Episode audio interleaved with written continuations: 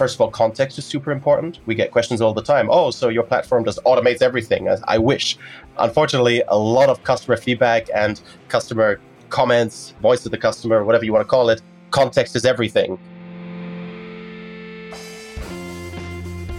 This is Erin May. I'm John Henry Forster, and this is Awkward Silence. Silences.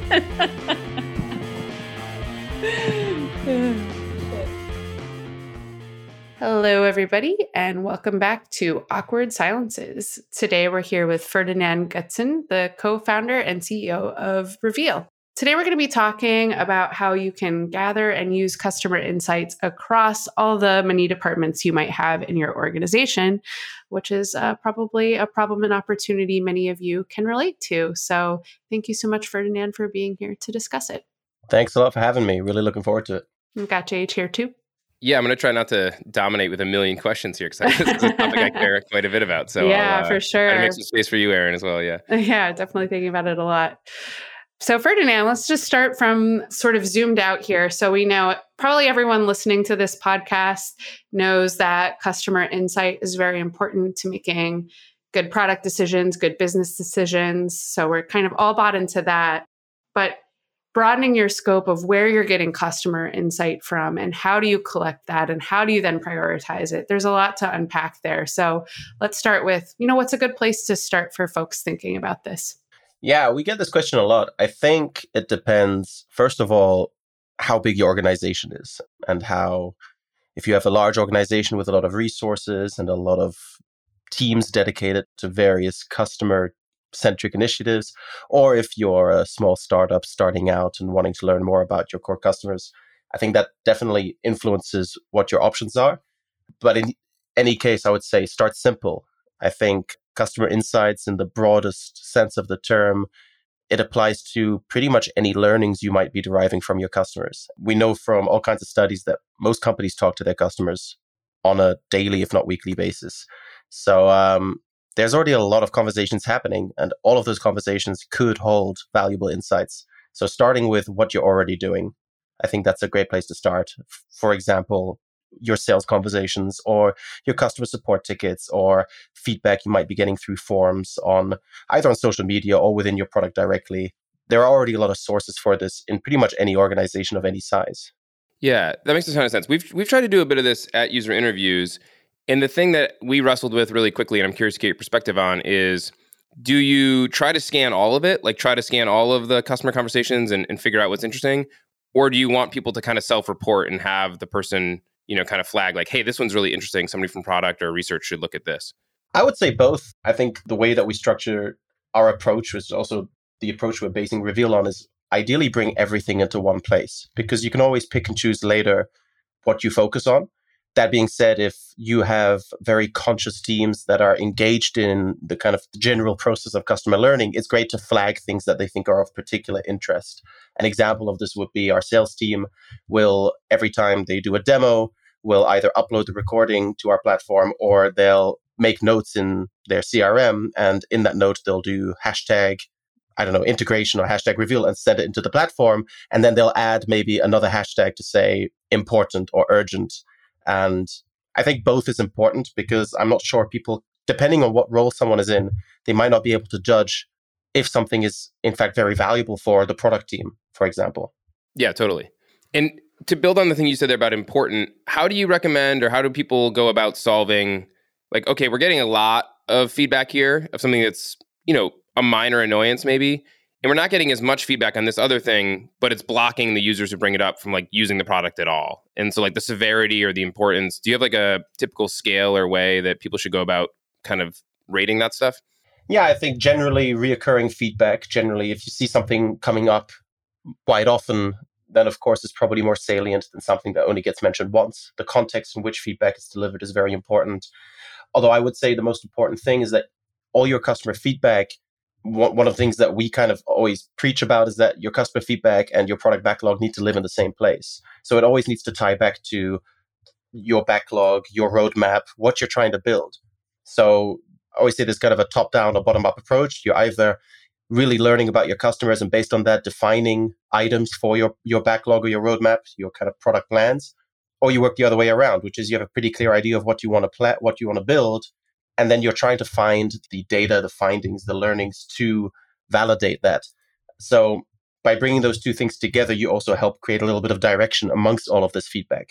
Let's make this feedback a little more tangible. So let's talk about some typical departments you might find in a typical organization and the kinds of insights. I know you mentioned sales and support, but what are some different kinds of insight that might be coming in either proactively or passively from different departments and how you might think about kind of gathering those?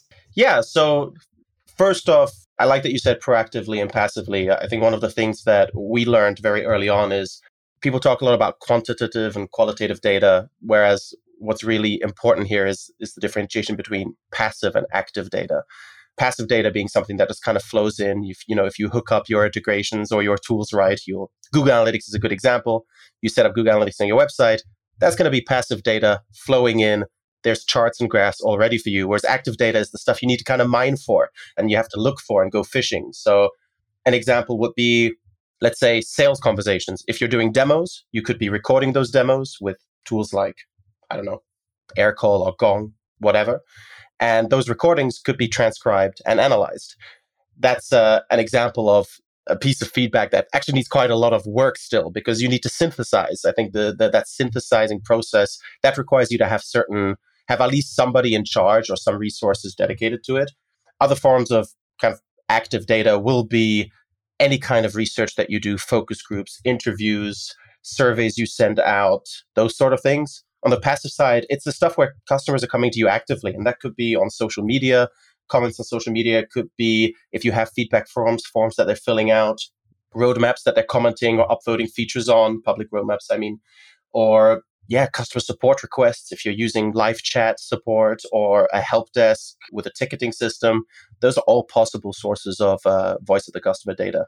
Yeah, and I imagine across sort of these different kinds of feedback and these different departments through which they are coming into the organization, the user's in a different mindset, right? What supports hearing is mostly problems, right? Mostly frustrations. Maybe what sales is hearing is a combination of sort of more top level pain points, right? The person is experiencing in their life as a whatever it is that they do versus what supports hearing. So I'm just curious how those different lenses of how the user is coming to you through these different kinds of feedback might inform how you interpret them or what you do with them. Yeah, this is where I'd probably differentiate between what I call kind of just raw data and then actual findings and insights. I think very often when you take just one comment, first of all, context is super important. We get questions all the time. Oh, so your platform just automates everything. I wish. Unfortunately, a lot of customer feedback and customer comments, voice of the customer, whatever you want to call it, context is everything. So I think that's very important understanding that context and also kind of connecting the dots between different pieces of feedback you're getting precisely from those different contexts. Of course, customer support is hearing more negative things. Sales might be hearing a mix depending on whether they close the deal or not. There's going to be different areas. So what we usually say is we, we kind of push this approach where you start with centralizing your data. Then you try to pull out what we call findings. That's essentially kind of like your key takeaways. So you might have a 10 page interview transcript, but there's probably only three, four comments that are really, really pertinent to what you're doing, depending on whether it's an interview or a sales conversation. And then those takeaways will be your findings. And then we try to cluster your findings into insights. And insights are something that we what we're building now is to basically do things like confidence scores so that you have clusters of findings that you can give a confidence score on based exactly on what you're saying. What is the context? Does this pertain to our thinking, our strategy, our vision? Who is saying it? How often is it being said? What countering com- opinions have we heard?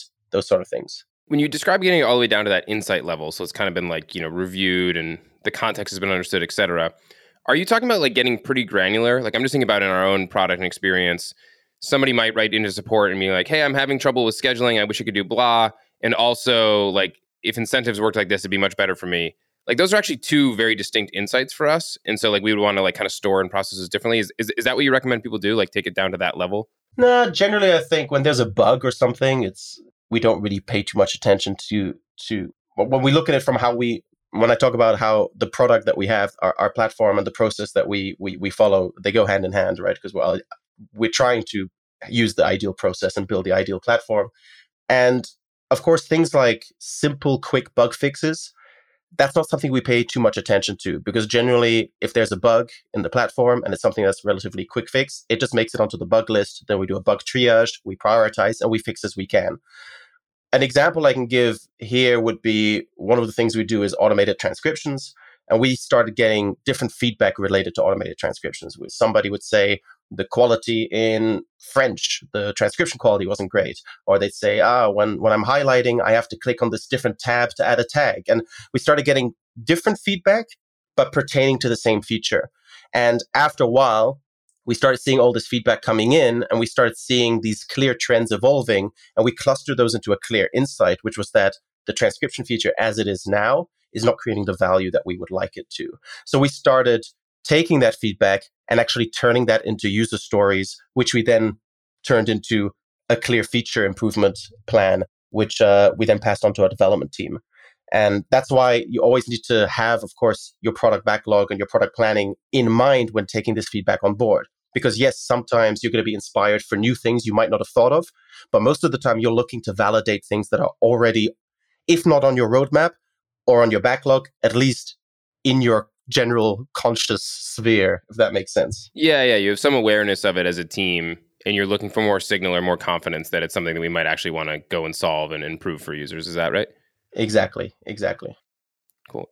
You had said something earlier about, you know, it's important to do both where have customer support, sales folks flag things that they think are interesting, but then also have the product team kind of, you know, random sample the, the raw notes themselves because they might pull things out that are, you know, uniquely valuable from their point of view.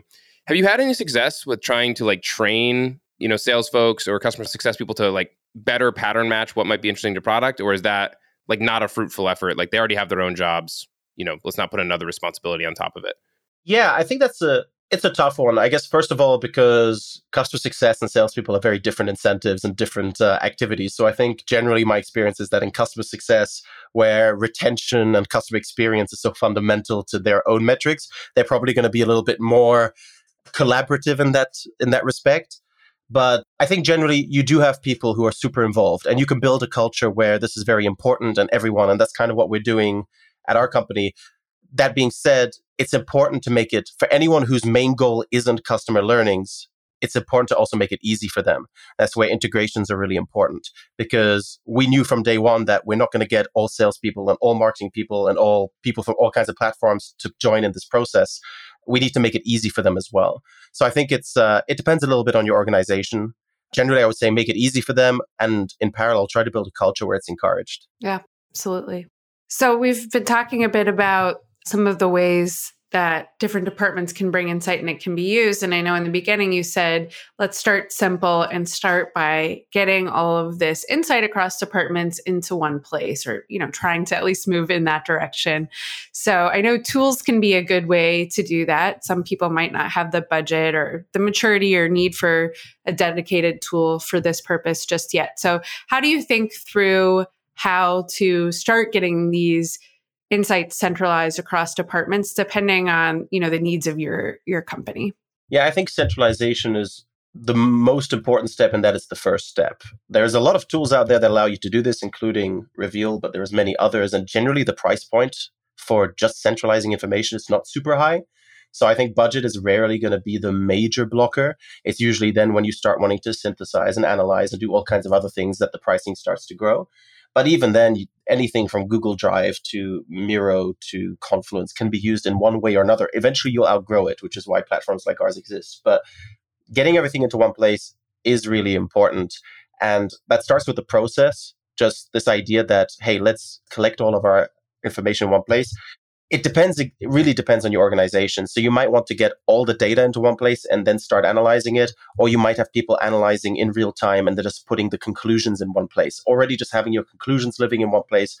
What we see as the main problem is that companies are very often Uh, how often does it happen that a feature finally gets prioritized and starts development and then half the support team or half the success team says geez we've been saying this for ages.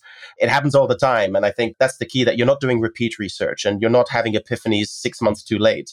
That's just having that information in one place. That is the value. The way to do that is just to tell people to hey from now on every time there's a key customer learning put it here. And Even if you don't want to use any kind of extensive tooling, just set up some automation via Slack, where with a hashtag, you just create a channel. If you have any learning, dump it on this channel and we'll push it towards, I don't know, an Airtable or something like that there's so many ways you can do this. Yeah, I think that's really important to meet people where they are, especially when you're working with different departments and understand their workflows of where this insight is coming from and what's going to kind of work for everybody to adopt, you know, V1 of a system like this.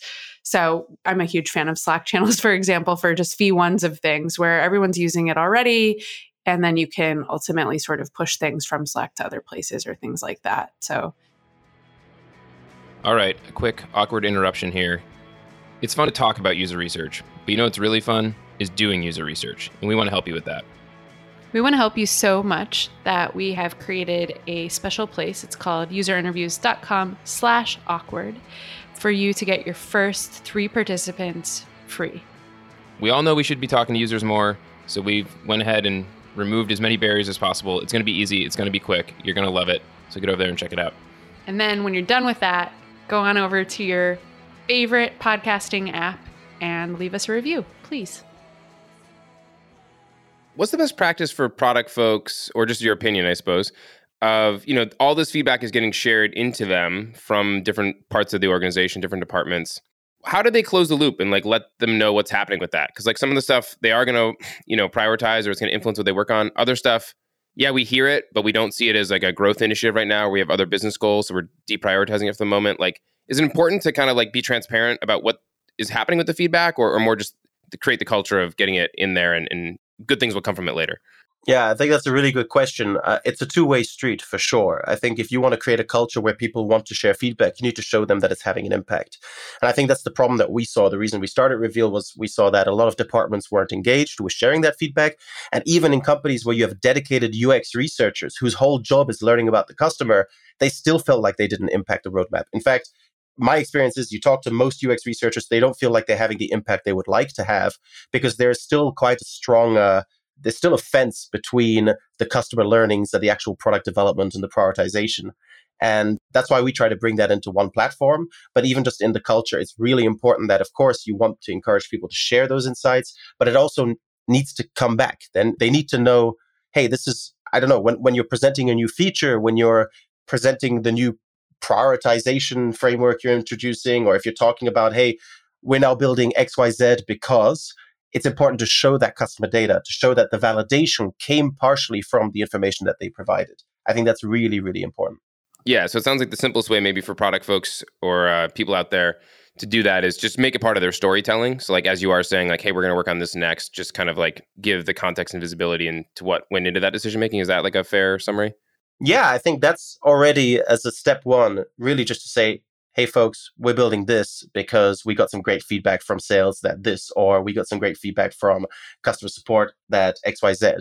Same thing goes that, I mean, I guess there's already a process for this that if most companies, if they have customer success or customer support on like a chat function, that if a customer says, hey, I noticed this bug, when the bug gets fixed, you relay it back to that team to inform the customer that it's been fixed you can use those same channels and those same approaches just to say, hey, we built this because your feedback really made a difference. I think that's uh, really useful. Yeah, and also sharing it back with the users who are giving you this free insight too, right? You requested this, like you personally, or people like you, many of you requested this. We paid attention and we built this. This is not just totally us coming up with random stuff to create. We're actually listening to your feedback, and then you'll get more of it. So you create a virtuous cycle all around. And two things happen. Number one is that the customer is happy because you fix the problem. But number two, they start becoming less strict with other problems that might arise. What, what we find is that when you're very open with the customer, and if a customer really gets a feeling of, hey, I, I flagged this problem and it got fixed, I don't know, within a couple of weeks or a couple of months or whatever, depending on the problem, they also cut you more slack on any potential future, be that usability problems, be that a bug, or be it just that they'd like a certain feature that hasn't been released yet. They give you a lot more leeway if they feel like they're being listened to. Yeah. And is, do you think that's just sort of because they, they can kind of see the vitality in the product? Like, I know that I've shared stuff in the past and it's gotten fixed. So the thing I'm encountering now, you know, likely might get fixed as well in the future. Is, is that kind of the loop that's happening there? Or, or what? Uh, yeah. I'm just curious in your explanation for that. Yeah, exactly. I mean, if I'm using a product every day and I flag problems and they never get addressed, then one day, if there's a, something that's maybe more of a deal breaker or something that's more likely to, I don't know, a competitor releases a feature that my the current product I'm using doesn't have, you might be more more willing to think, oh, you know what? they're never going to fix this. So I'm just going to switch to that competitor now. Whereas if you flag two or three things in the past that have all been fixed, then you're probably going to say, hey, you know what? My first course of action is just to let them know, hey, this is really important to me. Because if it's important to me and it's important to others, they're going to build it. Yeah, totally. A bit of a change of topic here, but uh, something that I'm curious to get your perspective on is I think this is one of those things when you talk about in the abstract, it just seems to make a ton of sense and everyone's probably nodding their head saying yes we should do this. But in my you know my experience in reality when you actually start to go out and do this even at a you know smaller growing business the volume of feedback can feel overwhelming really quickly. Like you know you start to pull in all the customer support tickets you start to get all the highlights from the sales calls you start to have people share in slack channels. And if you know kind of you know the analogy think people use often is like a fire hose. It's like oh man there's like a fire hose of information coming at us how do teams deal with that? So like you know we're fired up we're excited to do this and then they step into it and they're like whoa there's a lot here. How do we how do we keep up with it? Yeah i think uh, a lot of feedback is always good but of course it's challenging. If you have dedicated people to connect those dots to synthesize that information to create those insights then it's not going to be so much of an issue because you have dedicated people. If you have so many customers that you have so much feedback that you probably have the revenue and the budget to also hire a a couple of researchers and a couple of UXers who can actually process that information, even if it's a high amount of information. Now, there might be exceptions to that, of course. I think the key here is that a lot of companies, I hear that quite often, that companies want to jump from doing almost nothing to wow, now we've got these giant amounts of information. yeah, whereas yeah. it's you don't have to go from zero to a hundred. It's already okay to just start with, okay, I've got 20 items that I'm prioritizing right now with my team of these 20 backlog items, how many of them do I have at least five customer data points that give me any indication that I'm doing the right thing? Because the, you see this quite often, and every company will use the, every team will use their own prioritization framework. But I take something really simple like the ICE framework. You've got impact, you've got confidence, you've got ease. Well, what I'm seeing in most product teams that I've worked with or that I've worked near has been impact is super relative and super gut feeling driven most of the time. Uh, ease is super under underscoped and underestimated nine out of ten times. Everything's easy, yeah. Everything's easy. Everything's super impactful, and then confidence just kind of comes out of nowhere. It's like right. they just go like, "Oh yeah, I'm really confident," but, well, right. your personal confidence has already been reflected in the impact. So the, the confidence, in my opinion, should come from customer feedback and customer data, of course.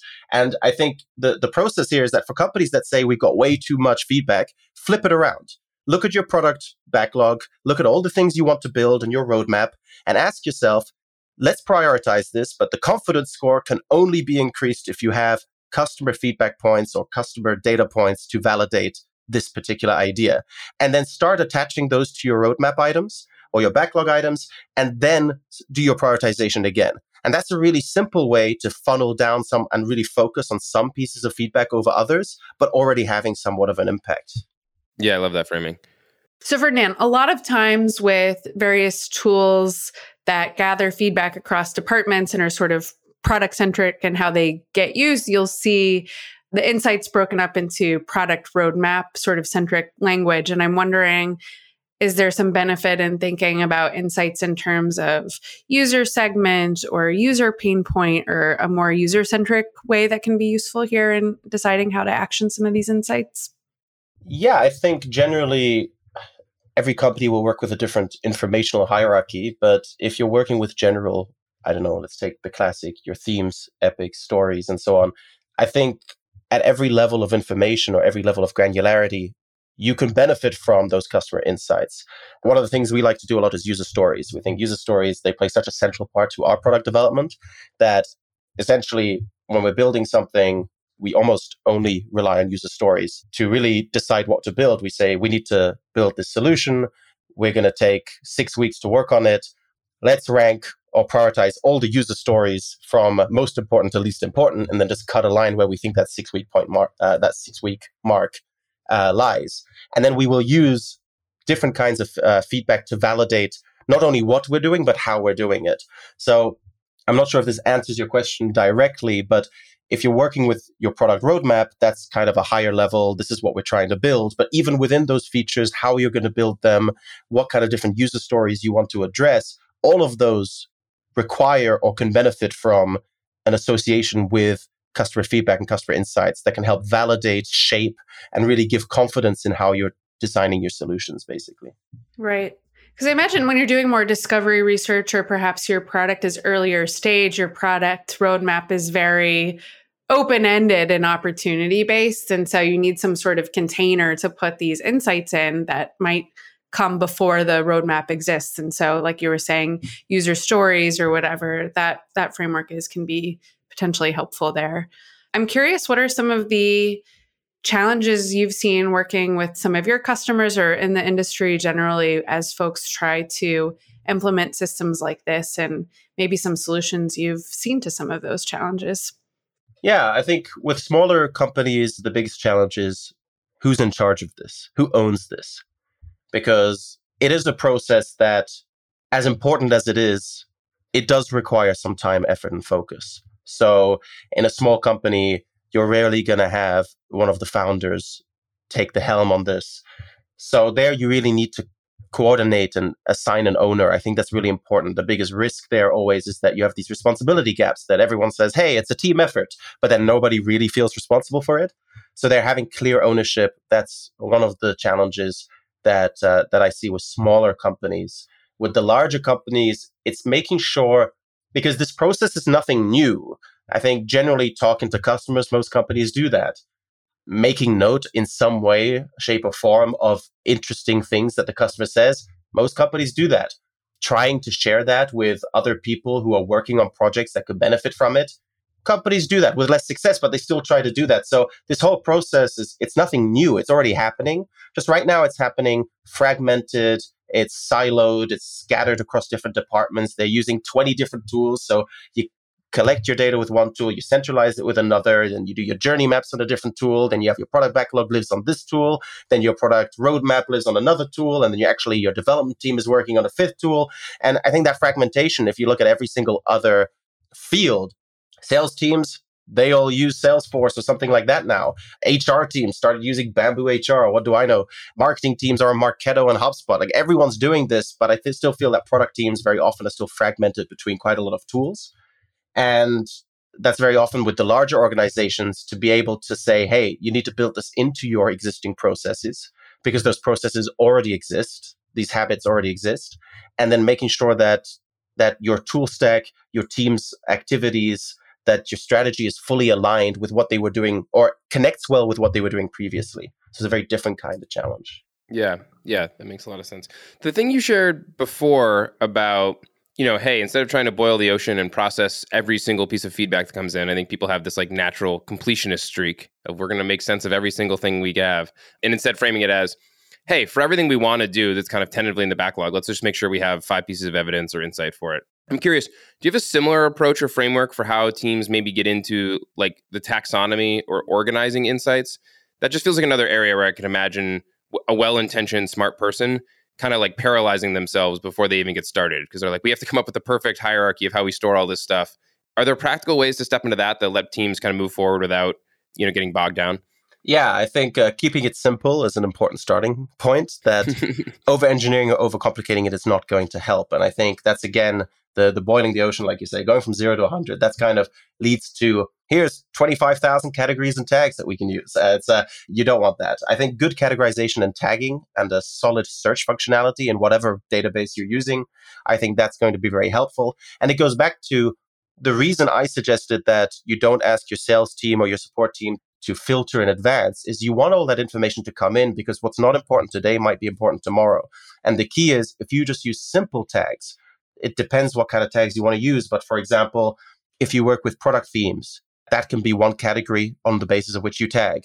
If you have different user segments, you're going to want to, or, or customer segments, you're going to want to have that customer segments as a category and tag the different kind of segments. And then if you have feature requests versus bug fixes versus usability requests, the type of request they're giving, and the type of source. Was it a feedback form? Was it an interview? And the team that collected it. Those are the kind of categories I would always advocate, and then uh, tags under each category that are pertinent. And that's not doesn't have to be very complicated.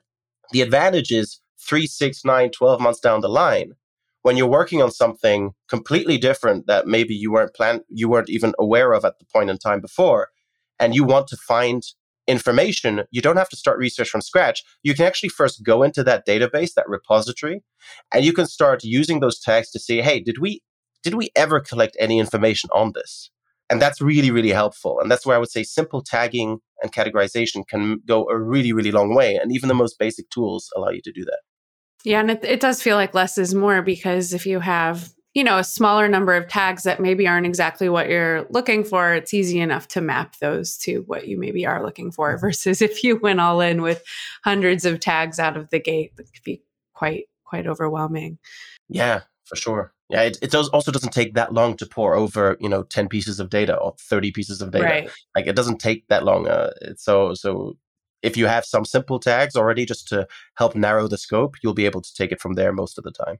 I also imagine another benefit of having different departments sort of add insights without a ton of filtering is you reduce some bias, right? We're all biased, as we talked about. Different teams have different incentives and motivations. And so the lens through which that insight, that raw insight is going to be filtered will vary by person and department. So you can take some of that out even if it means you have more raw data to ultimately process in the end uh, you're gonna you're gonna get the benefits of that raw data as well 100% ferdinand what else should we know about gathering insights across departments to be honest i think the key is it's not rocket science and just do it i think it's so simple to get started I always regurgitate the same statistic which is i think it's something like 93% of product teams talk to customers before designing anything. And that's a really, really high number. I mean, it should be that high, but th- that's still really, really high. So, and it's oh, well over 90% of companies talk to customers on a regular basis in some form or another. So the conversations are already happening, and it's just such a shame not to take advantage of them. And if you look at the statistics on how often we talk to our customers, and then you look at studies that say what is it, a 30% of prioritization still is reliant on CEO and stakeholder pressure, and another 20% is based on gut feel. And you're just sitting like, why? Why is that happening? That you're talking to customers every day, and people are still kind of going about, even people who are aware that they shouldn't, uh, they're a little bit biased in their prioritization. And of course, there's always going to be some bias. But if, if you can at least rest on a couple of data points from customers to validate your decision, that's really valuable. And maybe the last thing I wanted to add, because I touched upon it, is this is something I've seen more and more, and it's a problem I underestimated in the past, is how often product teams are struggle with the pressures from other stakeholders. Because very often you'll have a, and especially in a smaller company, you have the CEO pushing, hey, let's build this. I saw this somewhere, so we should build this. And it's really hard for someone who's not in a very senior position to push back against that. Even if you're in a senior position, to be honest, if the CEO in a small company is pushing you, it's hard to push back. And I find having customer insights gives you an important weapon there because when a CEO comes and says, I want to build this, and you can come back and say, look, I got these three other things we could build, and I got 20 data points to prove it. I can't find a single person who says they want what you're suggesting. Do you still want me to build it? Most of the time these days, that stakeholder will back off at least if they don't, you're vindicated in the long run, and the next time they're going to think twice. Right, right. Or you have a different problem in your organization. Yeah, uh, exactly. yeah, maybe a different spin on the way I always think about it too is, especially for me, like I've been doing user, I've been working at user interviews for a while now. So over that time, like the gut stuff comes from somewhere. To your point, right? Of like you have these gut feels. It's because you've had all these conversations, you've seen all these insights, you've gathered all this data over, over the years. But it's different when you're like telling people that like, oh, I have a strong intuition that we should do this. Trust me that's very different, right? Than I have a strong intuition that this is worth doing. Here's 20 pieces of feedback that kind of support it. Why don't you read it and, and see what conclusion you draw? Right? It's like you're kind of getting there in a similar way, but like being able to have the evidence or show your thinking that maybe is informing your gut is just is very powerful, especially as teams get larger. Yeah, it's so much better. And you can still build a culture and say, hey, you know what? Once in a while, you get to do a cut feel bet. That's fine. There's nothing wrong with saying, you know what? Our gut feel has served us well in the past. It doesn't come from nowhere, like you say. And once in a while, you can just bypass all the processes and say, we're just going to build this anyway. But that shouldn't be the norm. The norm should always be, we have some evidence. I think that that's simple. Well, I think that's a great place to leave it, except for one more question I would like to ask, which is what do you love about user research, Ferdinand? I just love talking to customers. I love talking yeah. in general. So mm-hmm, mm-hmm. having an audience always helps. And customers, it's, it's, just, I started my career in the world of growth hacking, where it's all the newest tool, the newest trend, the newest hack, the newest tactic, and and, and it drove me nuts because at the end of the day, if you don't know who your customer is, all of that stuff's useless. Mm-hmm. And there's just such a big difference between knowing your customer from I don't know something somebody wrote versus having talked to them yourself. That customer empathy is just something that it brings everything you do in a company to life. It makes your product better and more satisfying to build. It just makes everything better. So I'm a big fan of talking to customers. Thanks so much for joining us, Ferdinand. Thank you very much. Thanks again. Thanks for listening to Awkward Silences, brought to you by User Interviews. Theme music by Fragile Gang.